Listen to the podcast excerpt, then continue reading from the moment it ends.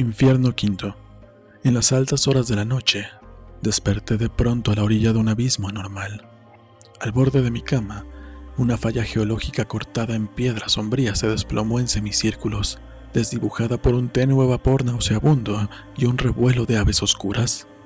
De pie sobre su cornisa de escorias, casi suspendido en el vértigo, un personaje irrisorio y coronado de laurel me tendió la mano invitándome a bajar.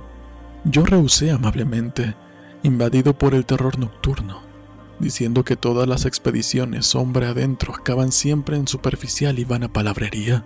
Preferí encender la luz y me dejé caer otra vez en la profunda monotonía de los tercetos. Ahí, donde una voz que habla y llora al mismo tiempo, me repite que no hay mayor dolor que acordarse del tiempo feliz en la miseria. Juan José Arreola, Prosodia.